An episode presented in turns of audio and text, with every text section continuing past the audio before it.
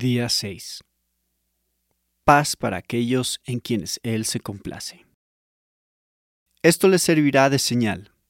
Hallarán a un niño envuelto en pañales y acostado en un pesebre.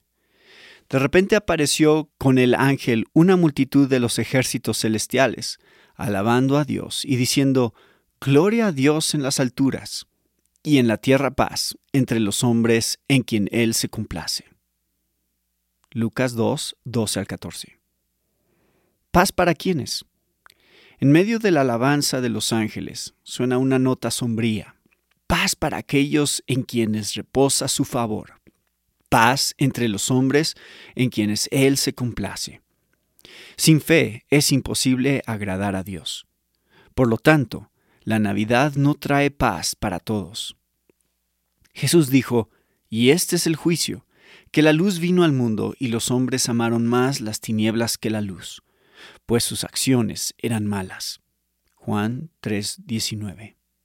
O como dijo el anciano Simeón cuando vio al niño Jesús, este niño ha sido puesto para caída y levantamiento de muchos en Israel, y para ser señal de contradicción, a fin de que sean revelados los pensamientos de muchos corazones. Lucas 2, 34 al 35. ¿O cuántas personas esperan una Navidad desolada y fría y no logran ver más que eso, señal de contradicción? A lo suyo vino y los suyos no lo recibieron, pero a todos los que lo recibieron les dio el derecho de llegar a ser hijos de Dios, es decir, a los que creen en su nombre. Juan 1, 11 al 12.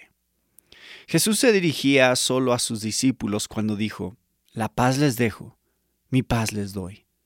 No se la doy a ustedes como el mundo la da. No se turbe su corazón, ni tenga miedo. Juan 14, 27.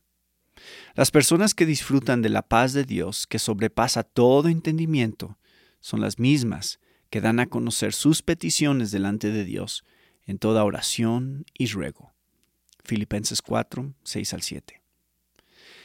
La llave que abre el cofre del tesoro de la paz de Dios es la fe en las promesas de Dios.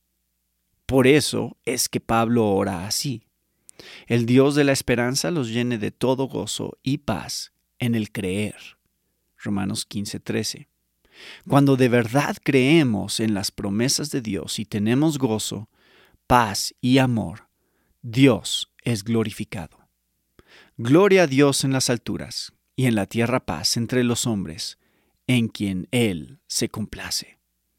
Todos, de toda tribu, lengua, pueblo y nación, los que creen.